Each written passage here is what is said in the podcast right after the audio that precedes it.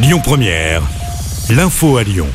Bonsoir à tous. À la une de l'actu, l'intersyndicale donne rendez-vous le six juin pour la quatorzième journée de mobilisation contre la réforme des retraites. Au lendemain d'un premier mai réussi, les syndicats se sont rassemblés ce matin et ont fixé la date de la future journée d'action au début du mois prochain. Une date symbolique à l'avant-veille du huit juin, jour où le groupe Liot présentera sa proposition de loi pour abroger la réforme des retraites. Avant cela, hier, les syndicats ont massivement mobilisé à l'occasion du premier mai. Chez nous à Lyon, il y a eu beaucoup de monde et beaucoup de dégâts. Entre dix-sept mille et quarante-cinq mille personnes ont battu le pavé. Plus de mille casseurs étaient également présents dans le cortège et ont sévi tout au long du parcours, avec des commerces saccagés, des voitures brûlées, des magasins pillés et de nombreux affrontements avec les forces de l'ordre. Grégory Doucet, le maire de Lyon, a demandé à l'État la création d'un fonds d'indemnisation pour les commerçants victimes de dégradations. Hier, au moins cinquante-quatre personnes ont été interpellées à Lyon, selon la préfecture. dix-neuf policiers ont été blessés, dont un gravement. Au niveau national, cinq cent quarante personnes ont été interpellées et quatre cent six membres des forces de l'ordre ont été blessés. C'est le dernier bilan donné par le ministre de l'Intérieur Gérald Darmanin ce matin.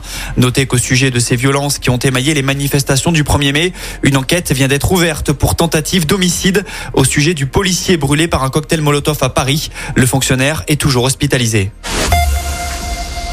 Toujours dans l'actu en France, les soignants qui ne sont pas vaccinés contre le Covid seront réintégrés à la mi-mai, annonce faite par le ministre de la Santé. Rappelons que la H A S, la Haute Autorité de Santé, s'était dite favorable à la levée de l'obligation vaccinale contre le Covid pour les soignants.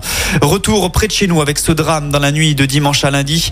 Un automobiliste d'une trentaine d'années a perdu la vie dans un accident sur la M sept. Ça s'est passé vers trois heures trente du matin dans le sens Marseille-Paris à hauteur des trémies de l'échangeur de Perrache.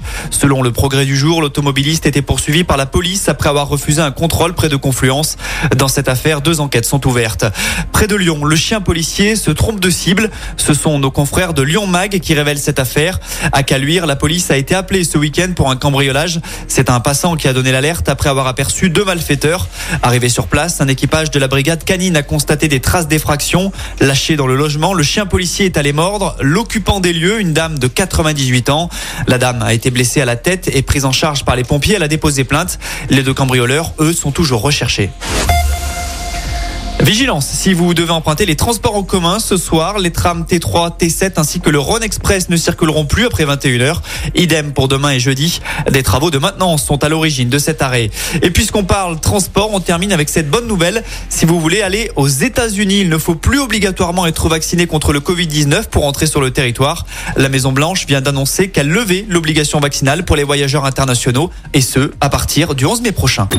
Écoutez votre radio Lyon Première en direct sur l'application Lyon Première, lyon première point f r et bien sûr à Lyon sur quatre-vingt-dix virgule deux F M et en D A B plus. Lyon Première.